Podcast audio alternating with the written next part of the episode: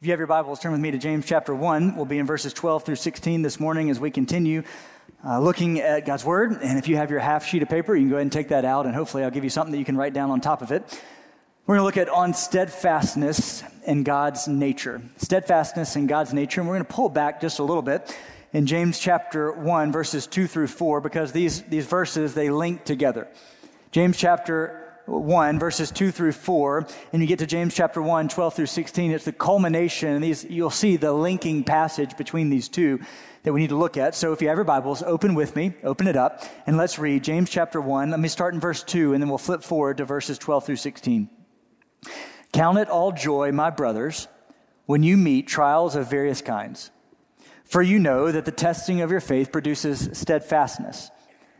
And let steadfastness have its full effect, that you may be perfect and complete, lacking in nothing.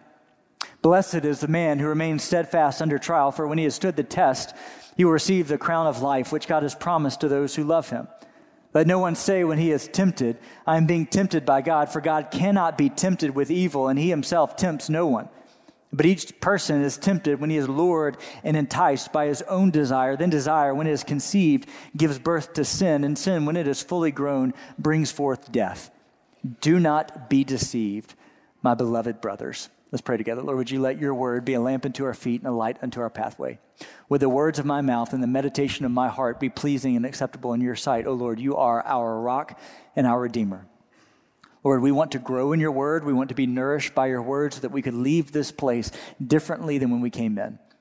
Lord, we give you our time, we give you our ears, we give you our heart. Do with it as you please. It's in your name that we pray. Amen.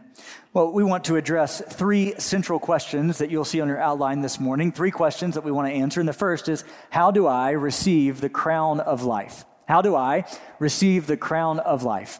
We know that we receive the crown of life only by trusting our faith and our, our lives into the nail scarred hands of Jesus, that we don't get the crown of life apart from trusting in Jesus as our Lord and Savior. We will not receive the crown of life if we do not trust in Jesus. So that's how we receive the crown of life. But there is a pathway that we see in this scripture in James chapter 1, verses 2 through 4, and also the culmination of it in 12 through 16 that we need to understand and really harp on this morning. So, underneath the how do I receive the crown of life, if you would, to write down this pathway for me, okay? So you've got this pathway that ultimately culminates in the crown of life. And the first step of that pathway is trials of various kinds.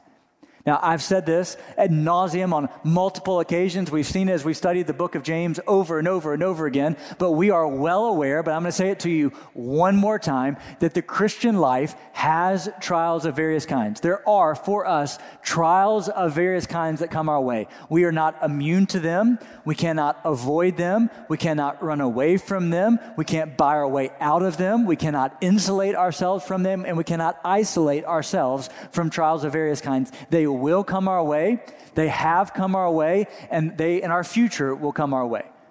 Trials of various kinds are part of the Christian existence. They come, they will come. They're here for many of us. So, trials of various kinds, if you were to look at this as a pathway that leads to ultimately the crown of life, the first step on that is that we recognize that trials of various kinds come our way. And I'm going to keep talking about it as long as the word keeps talking about it. It's all throughout the pages. It's, it's there. And so if we continue to see these things as, as apart from God or some different places that are not supposed to be there, trials of various kinds are part of the Christian life. They come, they're here, they're around us, they surround us. We cannot run away from them, we cannot isolate ourselves from them, we cannot get far enough away from them. So we see that trials of various kinds are producing in us. The second path on this pathway towards the crown of life is steadfastness. And you see it straight from the word. That the crown of uh, that these trials of various kinds produce in us steadfastness. The testing of your faith would produce steadfastness for you, endurance for you, peace in the midst of the storm for you, steadfastness. And ultimately, as you see in the text, that your steadfastness would have its full effect, that you may be perfect and complete. So the steadfastness would produce in you a completed work. So the trials of various kinds produce steadfastness in you, and the steadfastness, as it works its way in and through you over time, produces in you completeness that you continue to see in James chapter 1, 12 through 16, that this, this steadfastness would one day culminate in the crown of life. But one day, as we've been steadfast in the midst of the storms, we've been steadfastness through the trial, that one day there is a crown of life to be won. I think it's so fascinating that in October or November of last year, as we were putting together the scripture memory for the month or, or, for the year of 2023, that in 2022, in October, as I was putting these together, Romans 12 12 would be the scripture memory for this month as we've been in James chapter 1, where it is all about trials of various kinds. That we would be able to recite week after week Romans 12 12, rejoice in hope, be patient in tribulation, be constant in prayer. I mean, it's almost as like God's got this thing figured out, right? It's almost as if he knows what he's doing somehow. That here we would be, week after week, laboring through the book of James, seeing James write about trials of various kinds, the dispersion, persecution, all sorts of mess that we face. And all the while, we're simply saying, be patient in tribulation, be constant in prayer, rejoice in hope. Constantly over and over and over again, as we say it from this pulpit, as you say it in your homes, as you say it in the car as you're driving, rejoice in hope, be patient in tribulation, be constant in prayer. But steadfastness would have its full effect, being perfect and complete, lacking in nothing. Now, I was thinking about the, this verse, and I've told you the story of running a half marathon, my one and only half marathon, 13.1 miles, one of the worst 13.1 mile uh, journeys I've ever been on in my entire life. Uh, I've often said I would never do that ever, ever again. It was terrible. But I think about that 13 miles and the two hours that it took to run that half marathon. I'm reminded of, as I ran that half marathon, an occurrence that came to me very recently. As we were up at the starting line, I had shed every bit of weight on my body, right? I'm wearing the thinnest shirt, the thinnest shorts, the smallest shoes, the, the least amount of socks. I've shed every bit of extra weight from my body so I can run this half marathon as best as I possibly can. I've trained three times for this half marathon, and I expected the weight loss of my body to really be something that would help me in the overall scheme of this half marathon. All the while, as I'm walking up to the starting line, I'm looking around me and I'm seeing men and women wearing costumes, tutus, Gumby outfits. They're wearing wigs. They've got camelbacks on. I mean, they're, they're in no way seem to be nervous about this run that's in front of them. In fact, at one point, we got to the halfway mark and we turned around. And at one point, I remember seeing one of the guys dressed head to toe in all sorts of heavy outfit, pointing his finger, running backwards at everybody that he had just lapped while we were running smiling ear to ear, laughing. One of them, I think, was carrying a boombox, running 13 miles, joy every step of the way, not a worry in the world. They knew that they had this thing figured out and they were running with joy in their hearts. All the while, I am struggling every step, hurting, struggling, just angry at everybody who's smiling in the midst of the storm, right? But as I look back at that, there's, there's a reason why they were running with endurance. There's a reason why they were dressed up in a costume, smiling every way. There's a reason why they had a boombox carrying extra weight because they could. This wasn't the first time they'd run a race before. They had spent years training. They had spent years preparing. They had spent years in the heat, running after running after running after running, preparing and preparing and preparing and preparing. So when this came, when this race came before them, there was a certain joy every step that they took, a certain assurance that they had every step of the way, a certain resoluteness during this run that gave them a grounding, that gave them a, we're going to be okay, we're going to make this, and in fact, we're going to sing our way through it. And I think about brothers and sisters I know in this faith family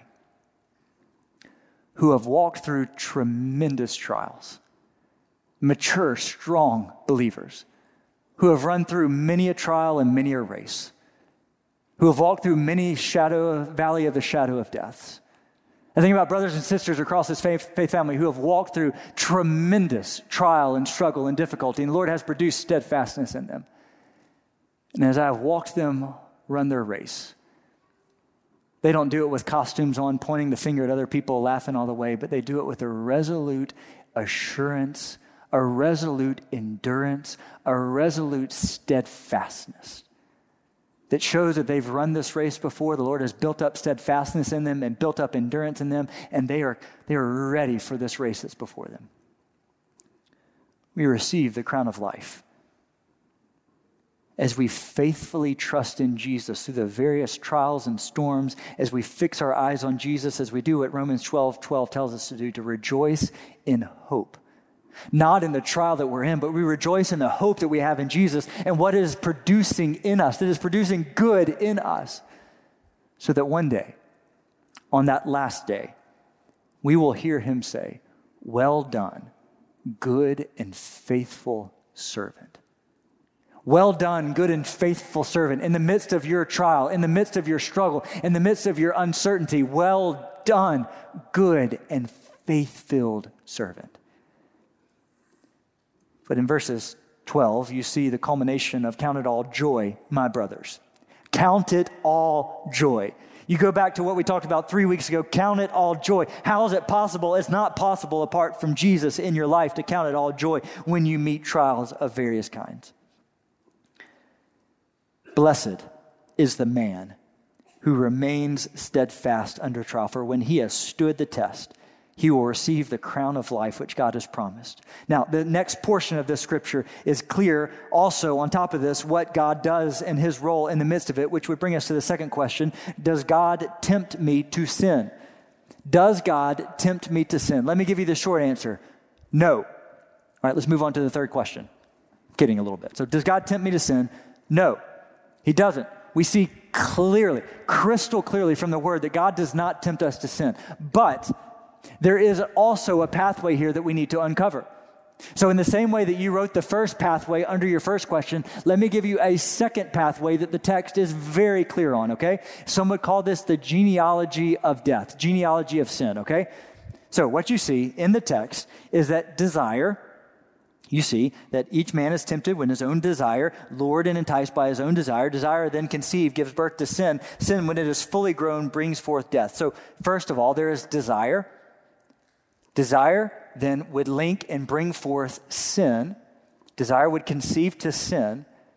And sin, when it is full grown, brings forth death.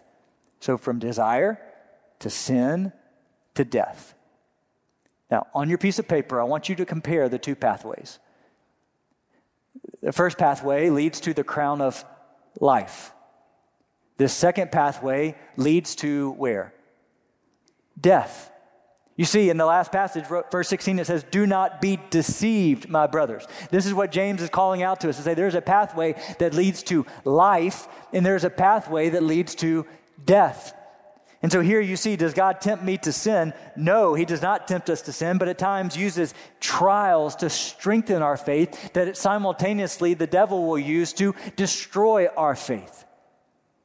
We see that Abraham was tested by God to ultimately prove his faith and to strengthen him for the journey that was ahead. But let me take this pathway of sin and death and let me break it into practical terms for us to understand. If you see that desire would give birth to sin and sin would break forth to bring forth death, let's unpack those and put those in practical terms of application. Let's just use hunger. It's 11:45. You know that in 15 minutes I'm going to wrap up it's likely that you've not had anything to eat since breakfast this morning, and I would, I would liken to bet that you're hoping that I finish on time so that you can get to lunch, right? First time anybody says amen in the church today, right? You feel it? All right, it's okay. I'm hungry too. We're all good. Same team. All right, so there's hunger that we feel. There's nothing wrong with hunger. There's nothing illegal or immoral or sinful about having a hunger pain. But that desire for hunger, if left unchecked and in a sinful way, that desire for hunger could work its way to be gluttonous, where we can't control our appetites, we can't control the food that we intake, and it could become to a point of gluttony. Maybe that's not for you. Maybe there's another one. Maybe here's a desire to take care of our family. Maybe there's a desire to make sure our family is taken care of and provided for. And maybe we're making sure that our family has all that we need and making sure that we have food on the table and our house to be provided for. Maybe a good and right desire to take care of our family if utilized by the devil in our flesh, that right desire to take care of our family could work its way into becoming jealous and greedy and discontent with all the blessings that God has given us, and could work its way over time, if left unchecked, into a deeply grievous place. There are all sorts of desires, both healthy and unhealthy, that the enemy will use to test, that will use to tempt, excuse me, use to tempt us to ultimately lead us not from temptation into sin and in, into death. Uh, I want us to highlight this and look at Matthew chapter 4 for just a moment and look at Jesus. We know that Jesus was surely tempted. The word is very clear that he was tempted, but unlike you and me, Jesus did not follow his temptation into sin.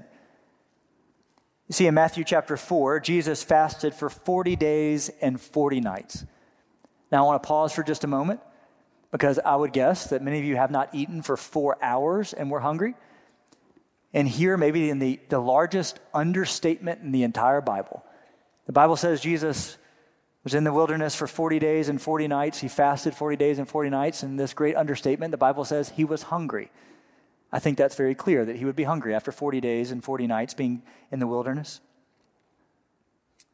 It's at this point, after 40 days and 40 nights in the wilderness, that the tempter came to Jesus and said, If you are the Son of God, command these stones to become loaves of bread. Here, at, if Jesus were to have a weak point in the midst of his hunger after 40 days of, of, of uh, fasting, this is where the tempter would then come to him and offer him an opportunity to sin. And after these three temptations, we see Luke chapter 4 says, When the devil had ended every temptation, he departed from him until an opportune time. I want us to really examine that for a moment. It says the devil departed from Jesus until an opportune time would present itself.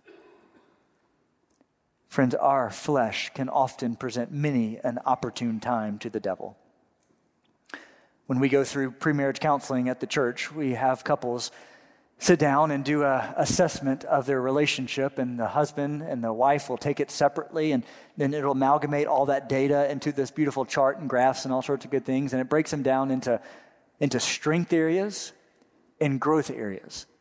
Every couple has strength areas that they have in their marriage and in their uh, pre-marriage. They have strength areas and every couple that i've ever worked with has growth areas it's possible that right now, if you're thinking about your particular marriage, you could probably hit your partner and say, I know what our growth areas are, right? You can think about them. There's, there's always growth areas like conflict resolution. Uh, we struggle with conflict. And so sometimes the enemy will work his way through conflict into your marriage. There are times like financial, financial communication that the enemy will work its way into your marriage through financial difficulties. Maybe it's hobbies and personal styles or whatever it may be. There's these strength areas in a couple and always growth areas in a couple. And I always pause that couple as I look and say, remind them that these strength areas will be the areas that y'all will grow and thrive and enjoy. But these growth areas in your marriage will be the areas in your marriage that the devil will work overtime to work his way into to steal, kill, and destroy. You've got to be careful. You've got to be prepared. I think about uh, several years ago, my wife and I lived in Birmingham, and our house was broken into twice as we lived there in the course of six months. In six months, our house was broken into twice, and I found out after the fact that our house had been broken into multiple times before those two instances by the people who rented before, and I believe the people who rented before them. And what would happen every time is that the robbers would come down our steep driveway and they'd be hidden by the outcropping of growth of different bushes and plants and stuff. And the door that they would enter into had a six pane glass door, and they would simply take a screwdriver, bust through that little bit of glass, reach their hand in, undo the little knob, and walk in and ransack the house. Over and over again, over the course of many years, the robbers would simply drive down the driveway, bust through the glass, undo the lock, and have free reign over our house to do whatever they wanted to, steal whatever they wanted to steal, sit in the couch and hang out for a little while. They could do whatever they wanted to do simply because of the weakest point in our house was to bust through the glass, reach in, unlock, and get right in. This is how the enemy will tempt and work. You see, each man is tempted by his own desire. He's lured and enticed by his own desire. Then, desire, when it is conceived, gives birth to sin, and sin, when it is fully grown, gives birth to death. So, then let's move to number three. Then, how do I fight against sin? How do we fight? How then do we fight against sin, knowing that our flesh and our, our desire is what entices us, and the tempter comes to those who are weak and those who are struggling? So, how do we then fight against this temptation? We see clearly 1 Corinthians 10:13, no temptation has overtaken you that is not common to man. God is faithful. He will not let you be tempted beyond your ability, but with the temptation will also provide the way of escape that you may be able to endure it. How do we fight sin? Let me give you point number one. It's the main point. It is the massive, this is the best I got for you Scripture. Scripture, God's Word. And I know, I, I know the pushback right now may be Mark, I need something better. I need a better tactic. I need a better scheme. I need a better thing. I, I, just can't use scripture. Is that all you've got to help fight sin? Is that all you've got? Can I tell you, it's the best thing that I've got.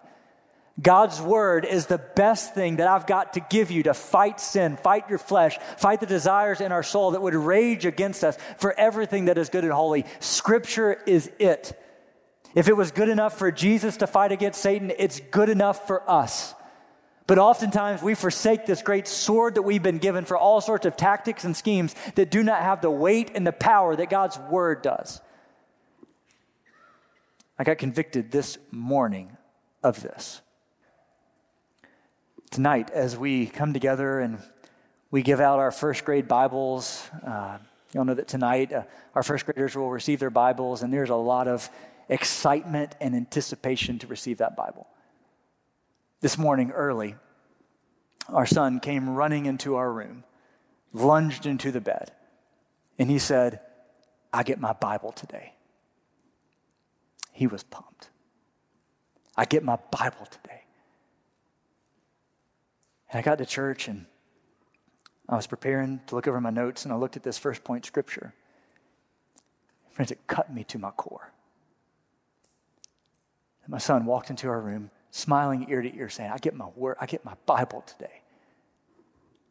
How often do I recognize, Mark, do you I get to lunge, wake up in the morning and say, I get to get in my word today. I get my word. To, I get to have God's word today. Go to bed thinking, I've got the word today. I've got the strength in me today. I've got his word with me everywhere I go. Do I have that same enthusiasm and excitement to pour God's word into my soul so that I can fight Satan and the schemes in my flesh?